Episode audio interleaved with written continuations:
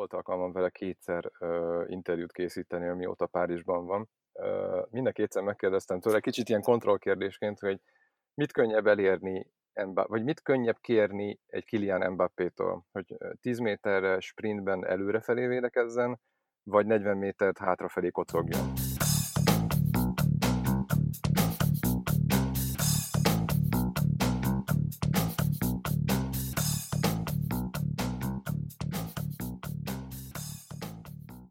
Sziasztok, ez itt az Itzer, a 24.hu focis podcastja, én Kele János vagyok, és ezúttal is itt van velem az éteren keresztül Kálnoki és Attila, 24.hu főmunkatársa, szervusz! Szervusz Jani, köszöntök mindenkit!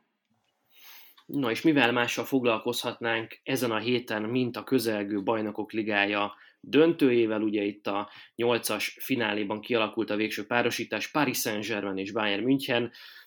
valahol talán papírforma, de az biztos, hogy például Paris Saint-Germain történetének első döntős szereplése okán egy unikális szezonnak vagyunk most a szemtanúi, úgyhogy arra gondoltunk Attilával, hogy két olyan vendéget hívunk,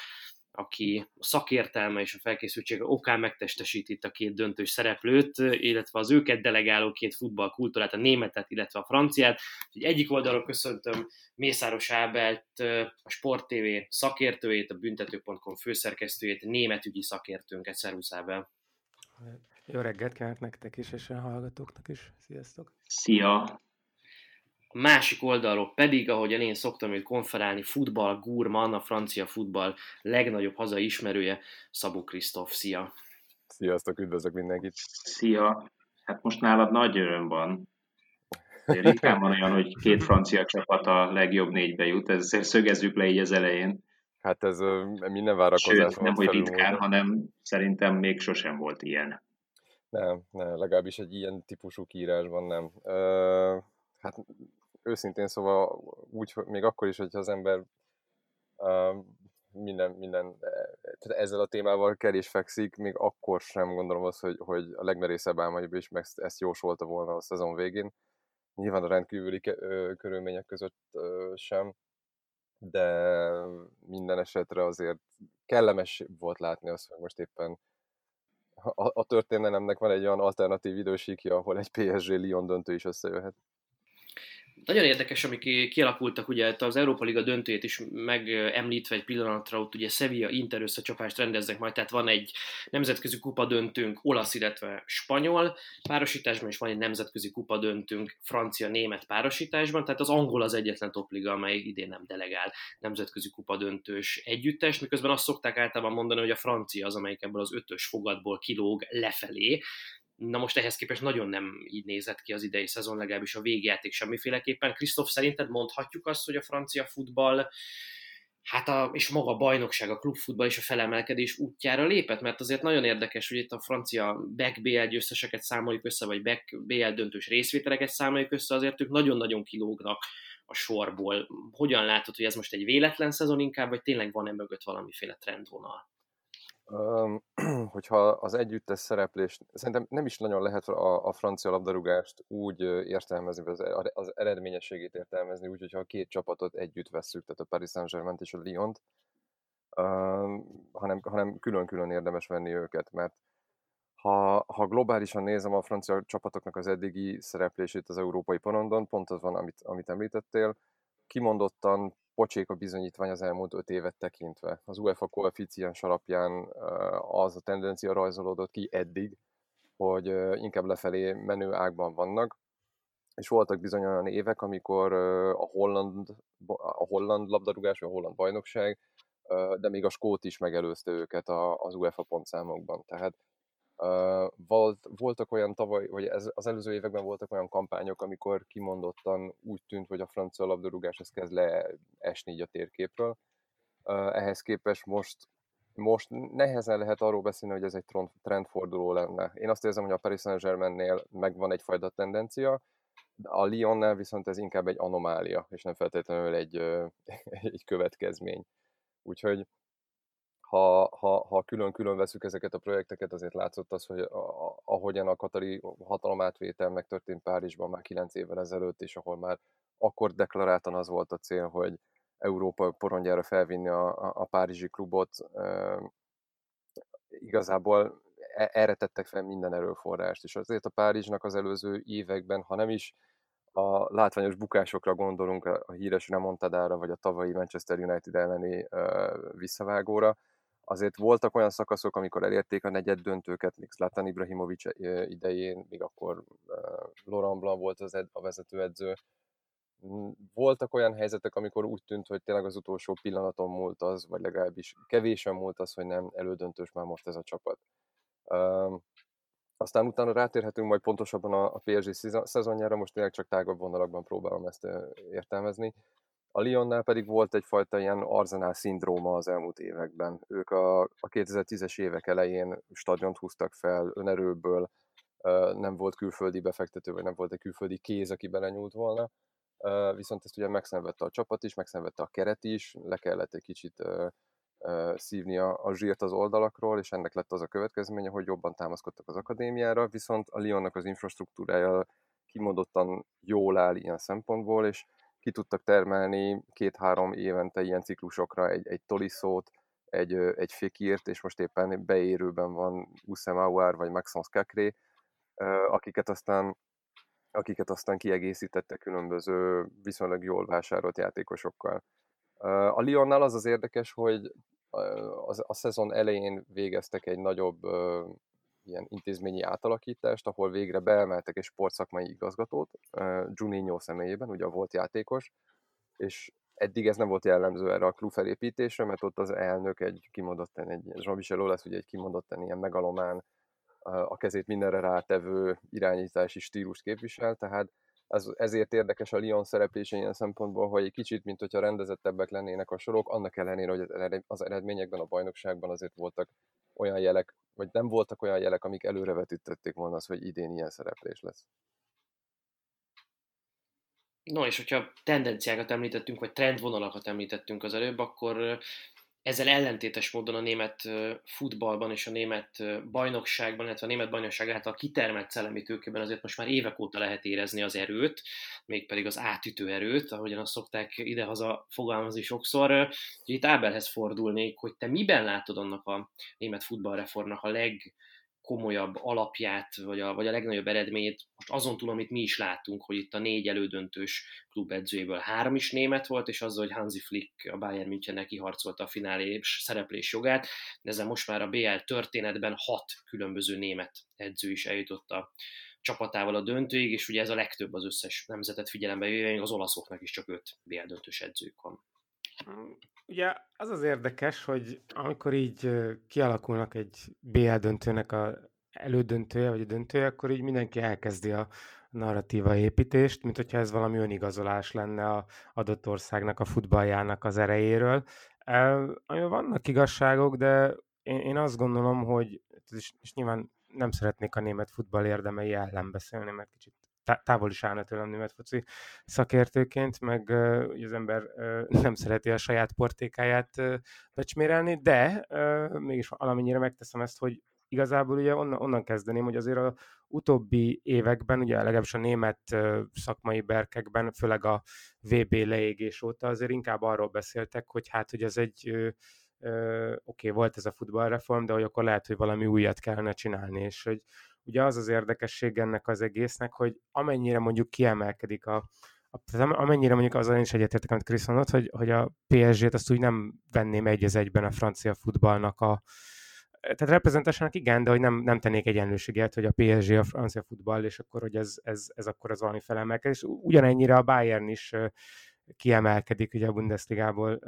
látjuk azt, hogy mi történt Hansi Flick alatt. Ugyanakkor nem venném el tőlük az érdemet, hogy, hogy, hogy ezt megcsinálták, mert ugye arra még azért szerintem mindenki emlékszik, hogy a, a tavalyi Liverpool mennyire nem volt esélye Niko Kovácsának a, a, a bayern és ugye azt, azt hiszem Rafa Honigstein mondta azt, hogy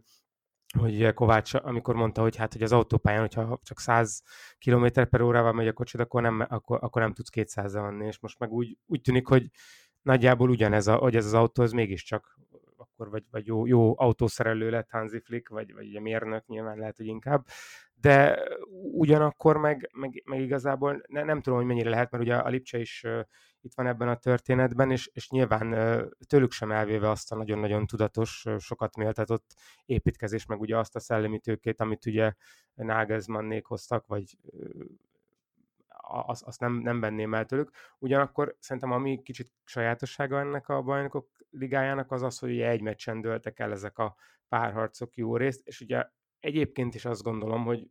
túl van misztifikálva ez, meg, meg kicsit azt érzem, hogy azok az emberek szoktak mondani ilyeneket, hogy most akkor a német futball, vagy a, vagy a francia, amikor így ilyen látványosan nem nézik ezeket, és akkor így ilyen elődöntő környéken így meg lehet állapítani, hogy hát igen, azért, tehát hogy általában az ember így, így a, a saját megérzéseit ezzel ilyen, ilyen confirmation bias-szel, ilyen megerősítési torzítással így, így, így megerősíti, hogy hát jó, hát végül is mégiscsak ezek nem annyira jók, vagy most éppen jók, vagy akkor éppen most akkor ez mennyit ér. Szóval elmegy egy ilyen irányba ez a beszélgetést. Én azt gondolom, hogy, hogy főleg ezzel, hogy, hogy egy meccsen dőle, még, még inkább van egy ilyen random szerepe a dolognak,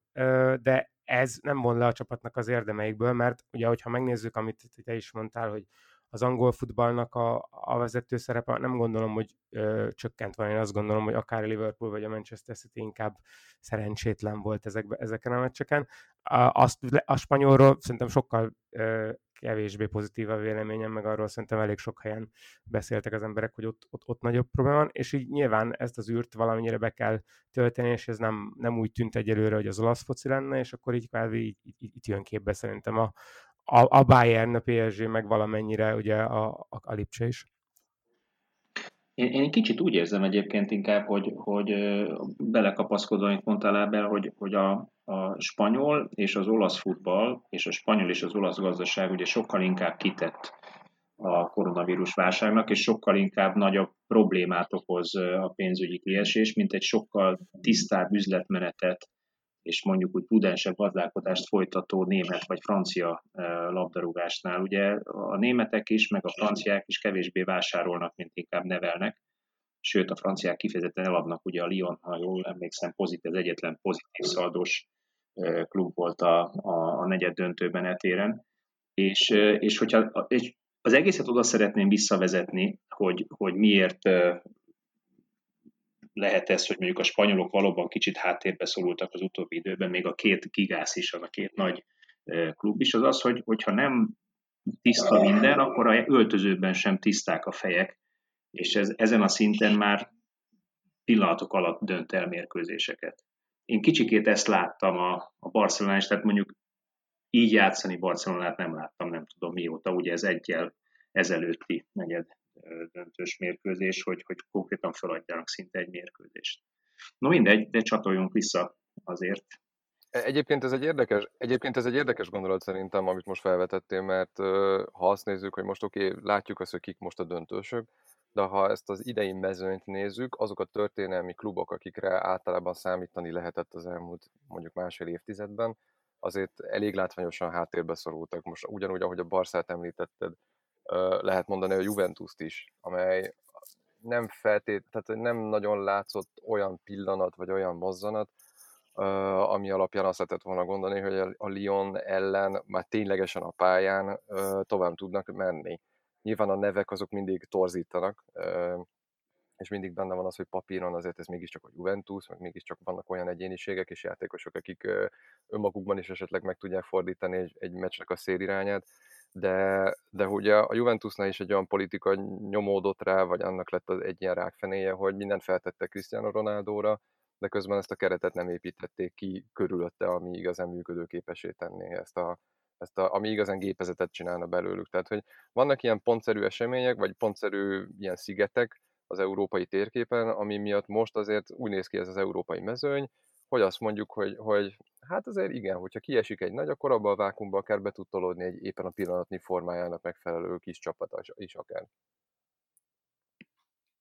Nagyon érdekes, amit Ábel is említette erről az egymeccses lebonyolításról, meg úgy általánosságban, de szerintem ez a bajnokok ligájára és a futballra majd, hogy nem ettől függetlenül is jellemző, azért, hogyha mondjuk az amerikai major sportokkal vetjük össze, ahol nem tudom, több meccses párharcok vannak, meg idingek vannak, meg, meg nem tudom, tehát ezt lehetne sokáig sorolni, tehát valahogy ez a, az európai futballban a, a top-top ligának, meg a kupasorozatnak, tehát itt a BL-t értem lebonyolítása, az mindig szerintem sokkal inkább ki van téve a függetlenszerűségnek,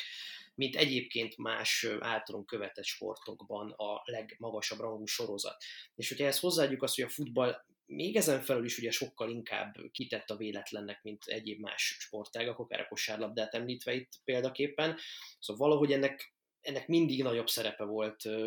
a random mizáció, meg a random történő dolgoknak a futballban, és ugye ezért talán nehezebb is a narratíva építés. Simán előfordulhat, hogy, hogy adott, adott évben mondjuk a legjobb csapat annak az adott szezonnak az nem jut el a legjobb négy közé, nyolc közé, sem a legrangosabb sorozatban, itt most a Liverpoolra gondolok, és ez elvezet egy másik gondolathoz, és ez, lehet, ez nincs tesztelve adatokon, tehát ez, ebben azért kérném a ti meglátásotokat, vagy segítségeteket, mert én magam is bizonytalan vagyok ebben, de hogy valahogy én azt láttam az utóbbi években a, a bajnokok ligájában, hogy, hogy a sikerességnek a fokmérője az, az az alkalmazkodás tud lenni, akár a legnagyobb csapatoktól is,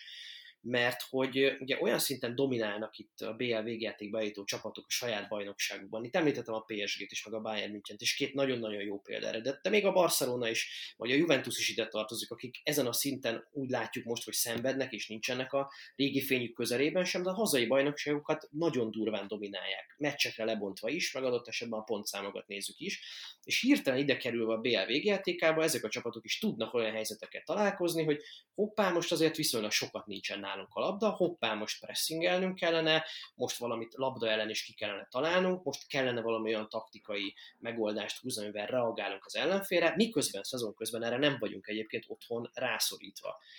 és azt láttam az idei szezonban, hogy azok a csapatok tudtak eljutni sokáig, vagy azok a csapatok tudtak megugrani bizonyos léceket, akik ezt az alkalmazkodást elvégezték, meg tudták csinálni, és ezeket a leckéket, ezeket jól fölmondták, akár taktikailag is. Ti ezt hogy látjátok? Én annyiba, annyiba vitatkoznék, bocsánat, csak hogy ö, azért mondjuk az idei Juventus, vagy az idei Barcelona azért volt, tehát mondjuk a Juventusról az jut eszembe, hogy a, a Talant ellen mennyire ö, szenvedtek, és ö, mármint most a, a, a játéknak a taktikai értelmében gondolom, nem, az, nem feltétlenül az eredmény, mert az, az végül is kedvezően alakult, és eldőlt neki számukra a bajnokság, de, de az, hogy ennyi, ennyi gólt, talán nem is tudom, mikor kapott a Juventus, meg hogy mennyire nem működött ez a, ez a, ez a Sarri Ronaldo vonal, vagy kicsit én a Barcelonával kapcsolatban is ezt éreztem, hogy azért én, szerintem volt olyan csapat, mondjuk itt a Real Sociedadra emlékszem, hogy azért félidőkre vagy 30 percekre képes volt dominálni a, a Barcelonát, vagy igazából lehet említeni a Real Madrid, aki, aki, aki azért sokszor játszott ugye stílus idegen csapatot, vagy, vagy ugye Zidánnál azért az, hogy csak 25 gólt kaptak, és alapvetően egy inkább reaktív második szándékból futballozó Real Én, én azt láttam pontosan, meg egyébként a PSG-t is, tehát a PSG-t én meg úgy, úgy vettem észre, hogy a, az őszi BL az így teljesen ráment erre az adaptációra, hogy, hogy ők megpróbálnak mindenki ellen, és ugye Tuchelt azért sok, sokat kritizálták, és az egyedüli, aki, aki szerintem kevésbé csinálta azt, és, és uh, nyilván itt lehet egyfajta önigazolásnak látni, az a, az, az a Bayern, aki, aki igazából mióta Hansi Flick uh, oda került, uh, ugye ott uh, novemberben, amikor Niko Kovácsot uh, kirúgták, akit ugye most már Monakóban láthatunk majd viszont, ugye még egy német uh, francia szállal, de mióta Hansi Flick odaállt, akkor, akkor ő egy, egyértelműen azt mondta, hogy hát ő föltolja a védekezés, pressing, és akkor aki, aki átjön, az jöjjön át, és igazából talán, talán azok a meccseken volt egy kicsit esélye a Leverkusennek, a Gladbachnak, amikor egyébként dominálva, csak egy kicsit, kicsit mint a Manchester City Lyon, hogy így dominál a meccset, és néha az ellenfél eljön két kontrából, de aztán azóta lehet látni, hogy az utóbbi 20 meccset megnyerte, és, és ugye nyilván ebben van, van, van óriási tudás, meg nyilván egy kis adag szerencse, hogy mondjuk pont a Lyon elleni meccsen azok a helyzetek egyébként nem mennek be a Lyonnak, amit ugye a Bayern ellen mindig, tehát ugye mindig arról szól a foci, hogy azért az ember nyilván azért tud ennyire magasan védekezni, meg, meg pressingelni, mert bizonyos helyzeteket megenged az ellenfeleket, mindig, mindig lesznek olyanok, ezt azért elég régóta lehet tudni, de én azt gondolom, hogy a Bayern ebből a tekintetből ebből így kiemelkedik, mert ő az, aki leginkább rá tudta kényszeríteni az akarat, és ebben szerintem nagyon sok minden hoz, tehát nagyon, most ebben nem muszáj belemenni részletekbe, de nagyon sok dologban megváltozott az európai focinak a képe már csak ahhoz az egy évhez képest, amikor ugye mondjuk ők játszottak a, a tavalyi Liverpool-lal, tehát hogy nem biztos, hogy azt gondolom, hogy nem biztos, hogy minden csapatra rá tudta volna erőltetni ennyire az akaratát. a, az adaptációra szerintem inkább jobb példa az a, az a Lipcse, ahol, ahol ugye Nagelsmann, tehát szerintem talán nincs a világon, pár Tuchát is te lehet sorolni, olyan, olyan edző, aki, aki ennyire képes a saját csapatát az ellenfélhez igazítani. De így vissza, visszacsatolva arra, vagy így összekötve azt, amit Janek felvetett, valahol szerintem az alkalmazkodásnak is van egy határa, ami talán ott húzható meg, hogyha, hogyha az túlzottan az önazonosságnak a, a rovására megy, akkor általában azok a csapatok lefeküdnek. És, de, de mindegyik csapatnál tényleg észrevehető egy olyan mintázat, ahol azt tudod mondani, hogy igen, kellett csavarniuk, kellett egy kicsit változtatniuk, de érdekes módon az azt megelőző időszakban általában ezek vagy erényként, vagy egyfajta ilyen, ilyen fonáként voltak értelmezve. Egy Paris Saint-Germain esetén, ami, ahol egész tavasz, vagy egész ősszel azt hallgattuk, hogy a fantasztikus négyes, és hogy Icardi, és hogy Di Maria, és hogy Neymar, és az, hogy, hogy, hogy Mbappé együtt szerepeljen egy csapatban, ami egyébként persze nagyon jó nevek, nagyon, nagyon szépen brendelhető és értékesíthető, és, és sztorit lehet gyártani köréjük, de hogy ugyanakkor meg játékban nem feltétlenül működött ez úgy együtt. Ennek volt egyfajta ilyen politikai foganatja, hogy azt mondod, hogy muszáj együtt játszatni őket, mert hogy különben, hogyha ha túl sokáig hanyagolom az egyiket, akkor valószínűleg az, az, azzal sértődés, feszültséget okozok. Tehát a Párizsban azért nagyon sok kritika érte Tuhelt amiatt, hogy úgy játszhatja ezt a csapatot, hogy igazából csak kiküldi a legjobbakat, és az a mondás, hogy, hogy, hogy valahogyan animálja ezt a játékot, de közben meg látszott az, hogy ez azért ez nem, ez rögös, ez nem megy annyira jól. Miközben egy, egy, egy Lipcsénél pedig az, hogy, hogy meccsenként háromszor, négyszer, ötször képesek rendszer, vagy játékrendszert váltani, és mindig alkalmazkodni éppen a pillanatnyi helyzethez, az egyfajta erény volt, ami egyébként tényleg működött is nagyon sokáig.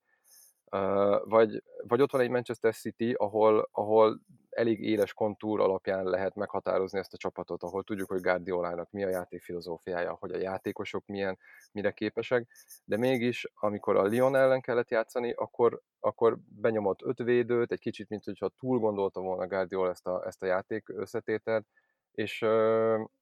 és egy kicsit ezzel elvette a saját csapatának az élét. Egy Paris Saint-Germainnél az, hogy Neymar játszik most gyakorlatilag égcsatárként, de valójában inkább olyan hamis 9-es irányítói szerepkörben, ez is egy olyan helyzet, ami évelején beláthatatlan volt, tehát hogy nem gondolta volna az, hogy ha ott van az embernek Icardi és Cavani, akkor nem Neymar fogja ott játszatni az edző. Miközben a Lipcsénél is most az, hogy a, a Párizs ellen ahogyan játszott, az egy kicsit már, mint hogyha elvesztette volna a saját identitását. Nem működött az a fajta letámadás, az a visszatámadás sem, a taktikai faltok sem nagyon működtek. Tehát, hogy, hogy amikor ezek a csapatok már nem tudtak önmaguk lenni, akkor, akkor hullottak ki ebből a, ebből a sorozatból. De én pont arra lennék kíváncsi, srácok, és ezt, ezt magyarázzátok már el nekem a két futball kultúra francia és német szakértőjeként, hogy, hogy mindaz, amit elmondtál, az a töket egyetértek, vagy elmondtatok, de miért van az, hogy pont ez a Lipcse e, nem tudta ugye a saját játékát játszani, és pont ez a kicsit alulértékelt PSG, hogy tudta megfojtani, vagy miért tudta megfojtani tökéletesen. Olyan tanástalanság érződött a Lipcsén, amit én nem láttam. Én szoktam előszeretettel Lipcse meccseket nézni, főleg Ulácsi Peti miatt, de én még sosem láttam őket ilyen tanástalanok. Tehát ők eddig bárkivel játszottak, játszották a saját játékokat, letámadták őket, felszerezték a labdát, megzavarták a védelmet, beverték. És ugye ez, ez, ez többségében nagyon jól működik a német bajnokságban is, és mint láttuk, ugye idén a nemzetközi porondon is. De ezen a meccsen valami, valami elképesztő tanástalanság volt rajtuk. Mi, mi ennek az oka, vagy mit, mit csinált a, a, a PSG, vagy, vagy Tuhel, mit talált ki, hogy, hogy kivonja a szelet a vitorlájukból? Um Nyilván Ábel tudja mondani majd a német oldalt. Én, én amennyire láttam, az az volt, hogy, hogy a PSG elsősorban arra fókuszált, hogy a, hogy a Lipcsinek a középpályásait, akik általában a háttal a játéknak várják a, a kihozatalokat, nekik nem hagyott túl sok teret, nekik nem hagyott túl sok ö, olyan, olyan mozgásteret, ahol megfordulhattak a labdával és szembe helyezkedhettek a, a, a játékkal szemben, tehát hogy ez volt egyfajta ilyen taktikai döntés. De, de ez csak, tehát hogy ez egy tehát hogy nem hiszem azt, hogy ez önmagában meghatározta volna ezt. Én amennyire látom, és biztos, hogy lehet, hogy az Ábe vagy megerősít, vagy rácáfol, de hogy, de hogy a Lipcsének addig,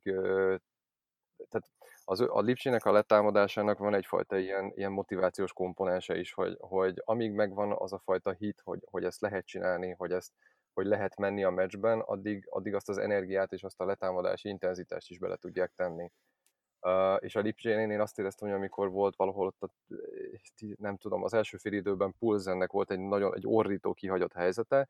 akkor hirtelen, hirtelen 5-10 métert hátrált a csapat, mert az lehetett érezni, hogy már nem tudnak úgy futni, már egy kicsit, mint hogyha így tarkon vágta volna őket ez a fajta zicser kihagyás, ahol azt érezték, hogy lehet, hogy most csúszik ki a meccs a kezükből. Tehát, hogy lehet, hogy szerintem volt egy ilyen dimenzió is annak a meccsnek. Mm, igen, én azt gondolom, hogy elég sok komponense van ennek az egész dolognak. Ugye nyilván a, a legelső, amit ugye Nagelsmann is elmondott, és ez szerintem ez a legbanálisabb uh, magyarázat, hogy uh, ugye Neymar meg uh, Mbappé az körülbelül kétszer annyit ér, mint, mint ugye a, a Lipcséből így a, a, a keret, ami nyilván oké, okay, ez, ez, ezt eddig is tudtuk. Ugye nyilván azt is lehet mondani, hogy elment Timo Werner, aki, akivel azért eléggé akár a pressingben, vagy akár az, hogy mondjuk a, a kitámadó PSG-t hosszú labdákkal megverve segíthetett volna. Ugye azt hiszem van egy ilyen meta játék a Tuchel Nagelsmann között, ugye arról azért elég sok helyeten lehetett olvasni, hogy a 10, 2008-ban ugye a 19 éves Nagelsmann neki kezdett el az Augsburg második csapatánál, hogy Tuchelnek kezdett el játékosokat megfigyelni valami kis egyszerű kamerával a barátnőjével, erről azért elég sok történet volt, tehát nyilván arra akarok mondani, hogy azért elég jól ismerik egymást. Um, ugyanakkor szerintem, ami, ami szerintem még szintén egy, egy érdekes változó az, hogy mondjuk a, az, hogy ez a, amit te mondtál, ez a nagy négyesből, ugye sikerült Icardit ugye, mi, miután ennyire besült jobb szélsőként ki, kivenni Tuchelnek, és uh, ugye kitalálta ezt, amit egyébként ugye Guardiola is csinált, hogy uh, ugye a legjobb, kreatívabb játékosat Kevin De Bruyne-t ilyen hamis 9-esbe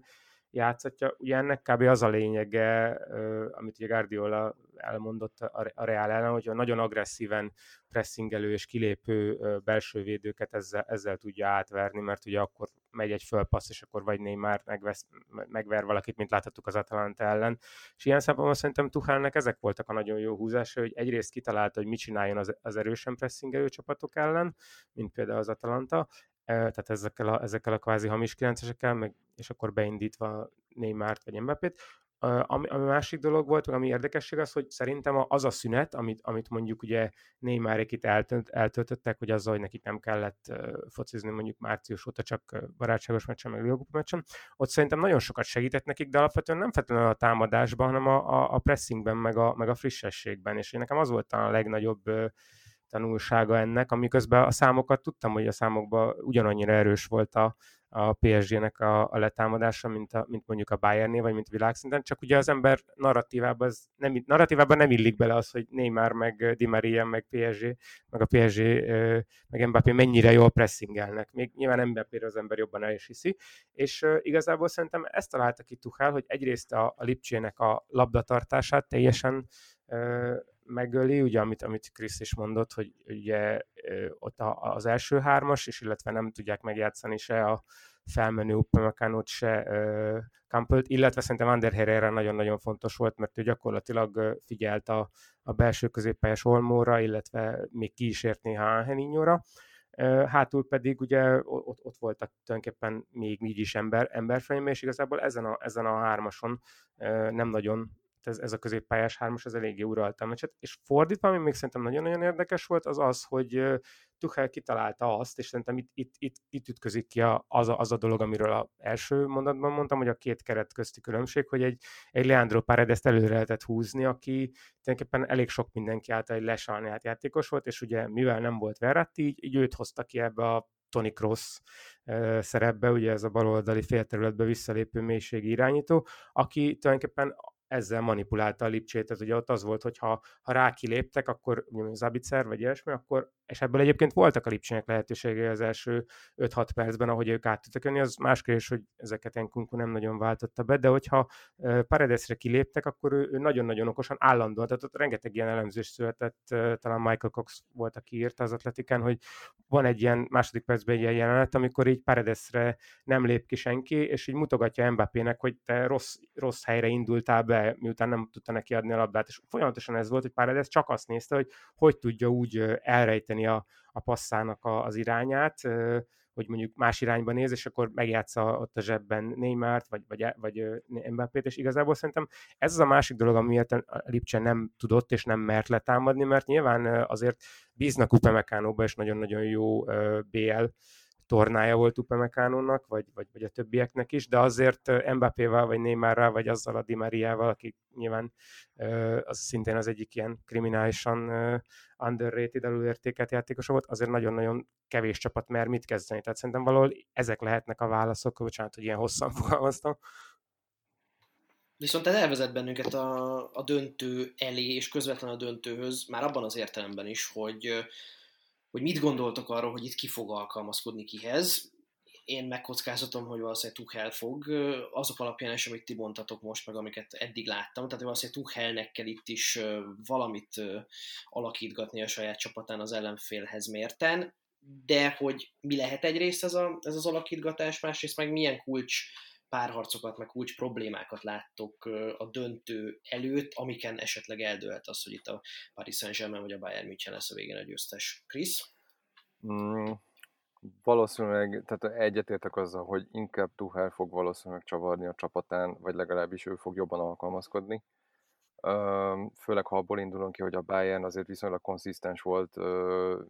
a játék koncepciójában így a torna során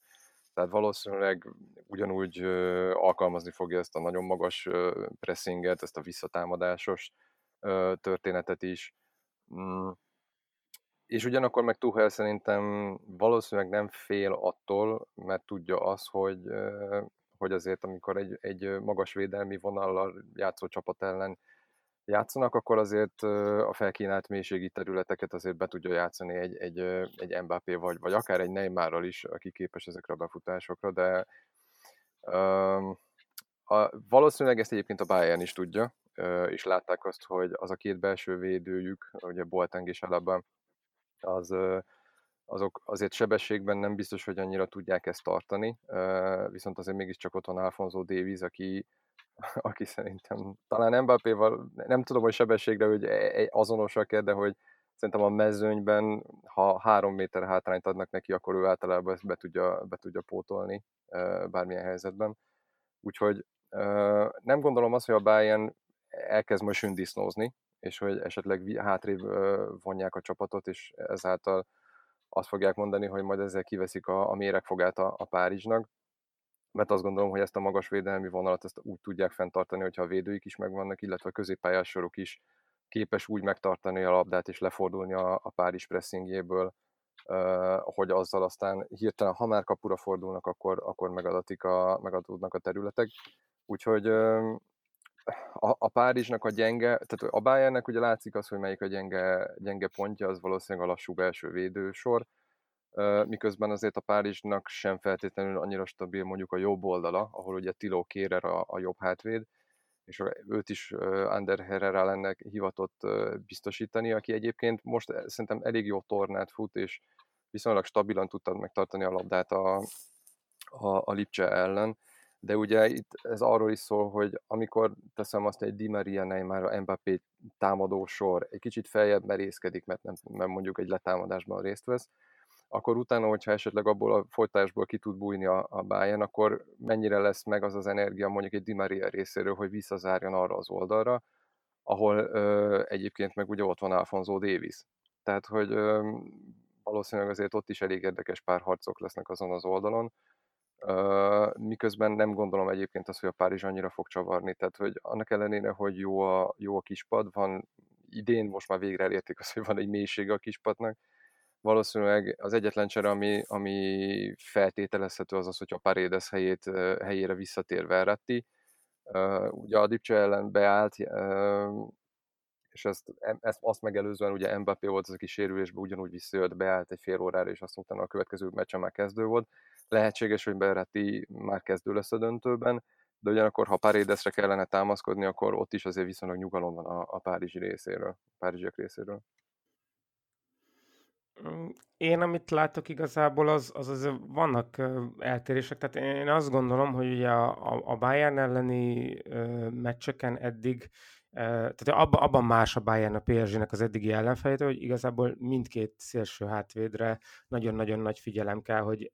háruljon. Ugye ezt a Lyon úgy akarta megoldani az elődöntőben, hogy tulajdonképpen Toko Ekambit rendelte vissza így Davis mellé, ugye akkor ilyenkor Kimichnek több területe volt akár beindítani Gnabryt. Na most ugye itt, itt, itt fordítva annyiban lesz könnyebb dolga a PSG-nek, hogy itt Kimich oldalán valószínűleg Mbappé lesz,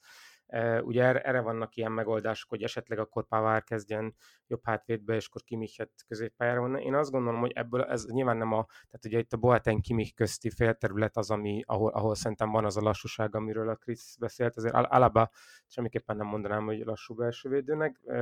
de nyilván a, tehát a PSG szerintem azon a bal oldalon fog eleve jobban támadni, ugye itt akár úgy, hogy Neymar is kimegy a bal szélre, és Mbappé jön középre, szerintem ezekből van több olyan játék. Ugye Verettinak a beállításával annyiban javul a PSG, hogy az egy, egy olyan játékos, aki paredes szemben azért rengeteget tud szerelni. Azért Paredesnek vannak sebességbeli hiányosságai, meg a szerelésben egy nagyon jó mélységirányító, úgyhogy szerintem ő abszolút plusz tud hozni. Ami, ami probléma lehet a PSG-nél, az, az ugye az, amit nagyon sok, tehát ugye az mondjuk egy Serge Gnabry, aki a nevét itt szerintem 35 perc után említsük meg, mert lehet, hogy a tornának ő lesz a játékosa, de hogy ugye az, hogy egy Juan Bernat ellen, ez nyilván itt most a Fönesz és Rumenige uraknak így dörzsölik a kezüket, ugye itt Juan Bernat egy viszonylagos mémé vált a, német futballban, mert ugye róluk beszél mindig az, hogy, hogy, hogy, hogy, hogy milyen rettenetesen játszott. Azt hiszem, hogy egyébként pont, pont talán a, a három évvel ezelőtti három évvel ezelőtti Bayern PSG-n kapcsolatban, ahol még ugye Ancelottinak az utolsó meccse volt, de hogy ott ugye nyilván azt gondolna az ember, hogy, hogy Gnabrynak ott azért csak lesz egy elég erős fória, meg ugye a Bayernnek a, a négy támadójával mit, mit tudnak kezdeni. Ugye ez a nagyon-nagyon érdekes, rengeteg pozícióváltásra, mélységi visszalépésre, kombinációs készségre, és tulajdonképpen úgy, hogy ugye nagyon-nagyon erős a két széle, és akkor még ugye középen ott van az a Tiago, aki, aki e, egyrészt ugye hihetetlen teljesítményekre képes, meg védekezésben is, és ugyanakkor meg a, azt lehetett látni a Lyon meccsen is, hogyha, hogyha sikerül őt mondjuk hibára kényszeríteni, akkor ilyen nagyon-nagyon direkt módon, mint ahogy az Kakeré megtette, beindítani. Na most ebből azért a PSG-nek vannak olyan játékosai, akár Verratti, vagy akár Kimpembe, aki szerintem szintén nagyon-nagyon jól játszik, akik mondjuk egy direkt labdával megjátszák az első hármas valamennyikét, és akkor ott azért az ember valószínűleg nem a Bayernre tennem még, hogyha Alfonso Davis sebessége meg is van, azért neki a védő ösztönei azért nagyon sokszor nem, nem, a, nem a legjobb, nyilván egyrészt 19 éves, másrészt nem védőnek tanult. Um, úgyhogy szerintem valami ilyesmi lehet ebben a, ebben a, ebben a nehézség. Tehát az, hogy ugye szerintem az a része, hogy a, a Bayern kihozza a labdát a, a PSG-nek a letámadásán, az még szerintem elég jól működhet is, mert akár Tiágónak a visszavonásával, akár Kimichet be lehet vinni középre, ezt, ezt szerintem egyébként a Lionel is csinálták, és ott úgy meg tudják csinálni az emberfölényeket. És szerintem ugye a, a, a támadó négyesük pedig e, hátul tartja ott a, a, a PSG-nek a, a védelmét, mondjuk már Kinyosszal megtámogatva, tehát szerintem ott azért lehet, lehet mondjuk egy Goreckának kult szerepe ezekben az átmenetekben. Én fordítva gondolom érdekesnek azt, hogy, hogy, hogy, hogy, a, hogy, a, hogy a PSG ki tud-e jönni, és ugye igazából, tehát igazából a Lipcsének a, a stratégiája, ami amennyire passzív volt, annyira logikus volt, de szerintem a, a Bayern szerintem meg tudja azt csinálni, hogy egyrészt agresszívebben alkalmazva ezt a letámadást, amit a Lipcsénél nem annyira, vagy csak időközönként működött, és, és ott jobban kilépegetni, és, és feltolni ezt a védekezést, és uh, ugye azért uh, Kérer, amit te is mondtál, azért nem egyrészt ugye Sálke játékos, meg, meg ugye egyébként nem arról híres, hogy a labdával nagyon-nagyon erős lenne. Azért lehetett látni, hogy a, a, a Lipcse is az pressz, arra, arra ugrottak pressing csapdaként, hogy amikor Bernát felé ment a labda, az is, az is, az is nagyon-nagyon jól kimutatott. Tehát ez, ezekben szerintem a Bayernnek előnye lehet. Én, a, én azt gondolom, hogy egy picivel talán ők esélyesebbek, de szerintem azért érdekes a, lesz ez a, ez a BL döntő, mert nagyon-nagyon, tehát mind a két csapat sebezhető, és, és messze van, a, tehát ez nem igaz, hogy messze van a tökéletes, de, de nyilván nem, nem annyira tökéletes, mint mondjuk a, az elmúlt évek csapatai, de ezzel nem szeretnék elvenni semmit az érdemeiktől. Kérdezhetek egyet, csak így ilyen, ilyen dilemmaként, hogy szerinted, Ábel szerinted Boateng kezdeni fog? Hát ugye itt igazából azt magyarázták, hogy ő inkább sérülés miatt jött, jött le, a, és azért kell Zülének beállni, de én azt gondolom egyébként, hogy, hogy, hogy van rá esély, mert ugye Boatengnek sokkal erősebb a passzjátéka, tehát ebbe az építkezésben. Ugye azért az, hogy a sebessége az már annyira nincs meg, bár, bár azért a, ugye a Lionel is azért neki volt a kulcsmentése ott az elején, és egy összességében flick alatt szinte újjászületett. Ugye ez a másik erénye Hansi Flicknek, amiről nem beszéltünk, hogy egy remekül motiváló, hihetetlen emberi képességekkel menedzseli a játékosokat, és, és egy nagyon, tehát nagyon-nagyon szeretik, ugye itt, itt jobb szokták felhozni, hogy ugye az, az a fajta edző Hansi Flick, aki úgy kvázi Guardiolának, meg ugye a jogi segítőjeként egy rendkívül taktikai érzékenységgel megáldott ember, és egyébként emberileg is nagyon-nagyon pozitív, és, és, és nagyon rengeteg mindenkinek segít. Ugye itt, itt, itt Tuchellel szoktak párhuzamot vonni, akinek azért azért az emberi oldalára azért szoktak mondjuk kérdőjeleket rakni, bár, bár ugye most ezen a héten inkább ezek a történetek mentek, hogy, hogy azért Christian Heidel, vagy, vagy mások is, hogy azért így próbálták ezt árnyalni, hogy hát azért jó, még, még, mégsem utálják mindenhol Tuchelt, ahonnan elment, lásd Dortmund vagy, vagy Mainz, de azért voltak vele szemben kétségek. Én annyit, annyit jegyeznék még meg így a, a döntő kapcsán, csak úgy kicsit magyar vonatkozásban, hogy arról ne feledkezünk el, hogy Löv, Löv Zsolt az a, az a másodegyző, aki ugye egyes információk szerint talán kicsit több is, mint másodegyző, vagy, vagy, vagy nem a klasszikus másodegyzői szerepeket tölti csak be. Ugye a hetedik olyan magyar edző, aki Beck vagy Bajnokok ligája döntőben ülhet kispadon, igaz, csak másodegyzőként, ezt hangsúlyozom még egyszer, nem, nem Igen. vezetőegyzőként. Ez azért érdekes, mert mai nap volt egy kikerinterjú azzal a Christian Heidellel, aki ugye Tuchelnek megadta a lehetőséget, ugye még 2009-ben U19-es Mainzi edzőként, és tulajdonképpen ugye oda lehet felhúzni ezt az egészet, hogy Tuchel az az edző, aki miatt a fiatal német edzők, vagy ez a, ez a fajta ugye Rangnickhoz kapcsolódó, de alapvetően Tuchel az egyik zászlóvője ennek, hogy a fiatal U19-es edzőket ki lehet próbálni a Bundesligában, sokkal inkább, mint Klopp, aki, aki ugye ebből kapcsolatban azért mégiscsak egy, egy, egy, egy, játékosból lett. Ugye itt az érdekes, hogy Tuchel és, és, és Löw kapcsolata már ott ugye Mainzban elkezdődött, mert ugye akkor még, még, még játékosa is volt, itt ugye azt nézegettem az adás előtt a 2009-es szezonban,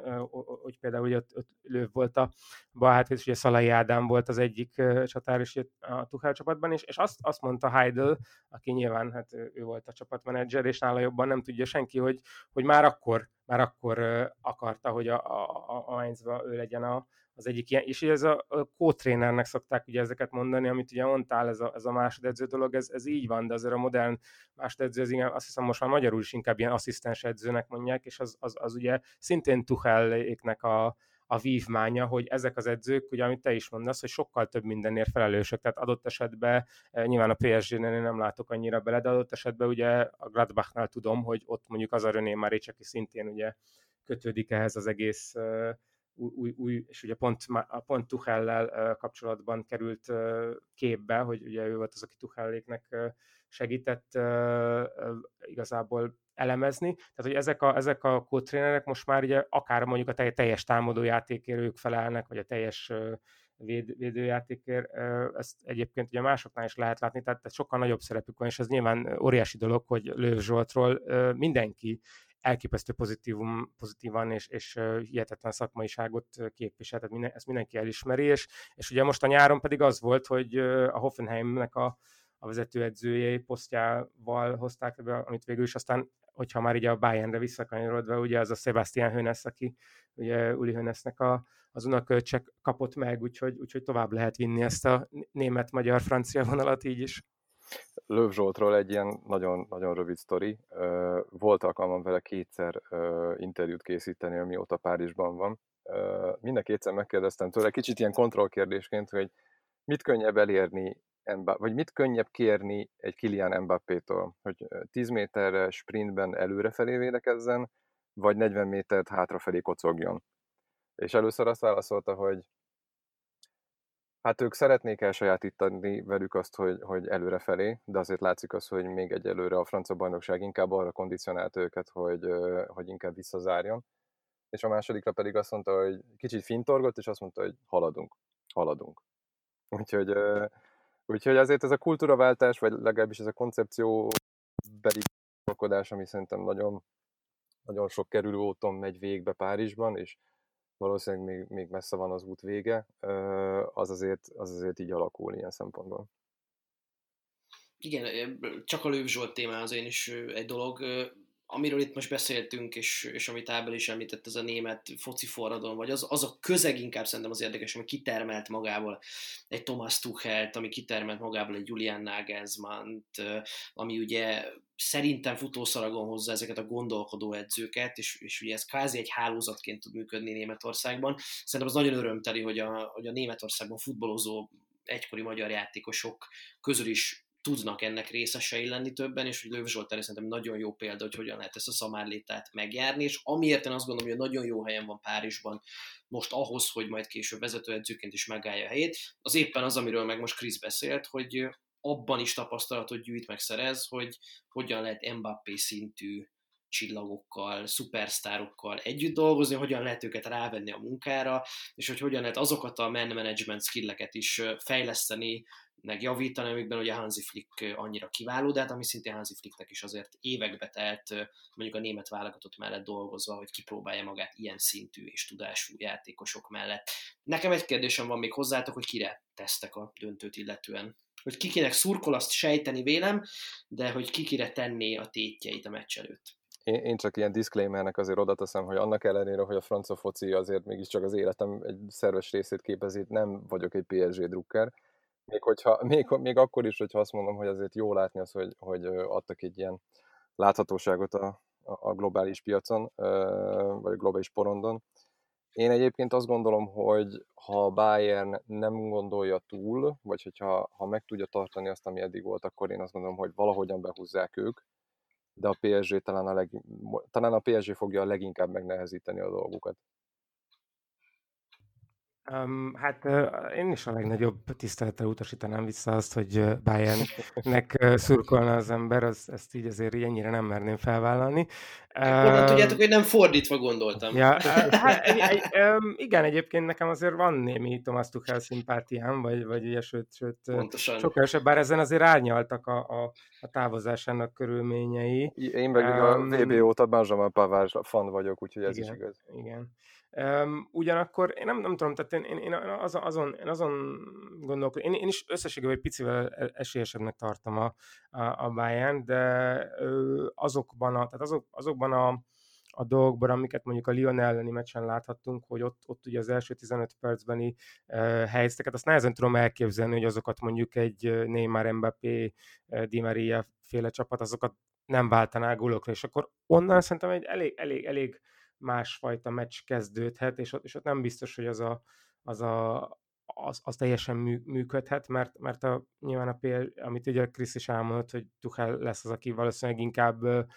örül neki, hogyha mondjuk kontrázni tud, tehát nekik sokkal, sokkal inkább az lesz, és, és, és ugye amit lehetett látni azért ezen a, ezen a tornán, ugye a, a Bayern ezeket szerencsére, vagy nyilván ez a, az, hogy ez most egy képesség, hogy megúszni ezeket a helyzeteket, vagy jól levédekezni, ez, ez mind vita tárgyát képezi, de azért lehetett látni, hogy ezek a csapatok, akik így nagyon-nagyon dominálni akarnak, azért nem mindig érnek révbe, úgyhogy én, én mondjuk szavaznék egy, egy, egy, egy ilyen hossz, hosszabbítás körüli dologra, ahol aztán meg nem, nem jósolni, meg nem nagyon jósolnék. Na és én, én kinek szurkolok, Jani? Hát erről, erről mondjuk nem sok fogalmam van. Ebben, ebben kicsit bizonytalan ezt is tudod. Mondjuk egy magyar csapatot. Én, én, én, én annyit, annyit jegyeznék meg, hogy azért itt ebben a, a bajnokok ligája a legjobb négy között négy német edző van. Három, bocsánat. Három vezető edző van, és, és itt ugye német, német edzők csatáznak egymással, de én azt érzem, és a, a jelenlegi formája a PSG-nek nekem annyira meggyőző, hogy szerintem ők lesznek azok, akik talán ezek szerint meglepetésre, de meg fogják törni ezt a Bayern München. Én is elsősorban arra alapozok, amit itt elhangzott, hogy, hogy a Bayernnek a hátsó alakzata nekem számomra tök mindegy, hogy Boatengel vagy Zülével, de, de nagyon, nagyon, nagyon lassúnak tűnik és ez, ez az eddigi meccseiken mindig meg is látszott, hogy olyan minőségű helyzeteket, nem is a mennyiség, olyan minőségű helyzeteket engedélyeztek az ellenfeleknek, amit valóban az ilyen csatásor ellen nem, nem lehet megengedni. No, kiderül, mert a döntő ugye vasárnap este, a szokott csatorna képernyői mindenki megtekinteti. Én, én megvallom, hogy tényleg én is nagyon várom, úgyhogy kíváncsi vagyok, és szerintem ennél jobb felvezetést nem is nyújthattunk volna. Talán ennél részletesebbet. Én köszönöm, hogy itt voltatok, és köszönöm, hogy megvilágítottátok ezt a párharcot nekünk, meg a hallgatóknak is. A hallgatókat pedig arra buzdítom, hogy tartsanak velünk majd a legközelebb is, amikor egy új témával jelentkezünk. Sziasztok! Sziasztok, köszönjük! Sziasztok! Köszönöm szépen!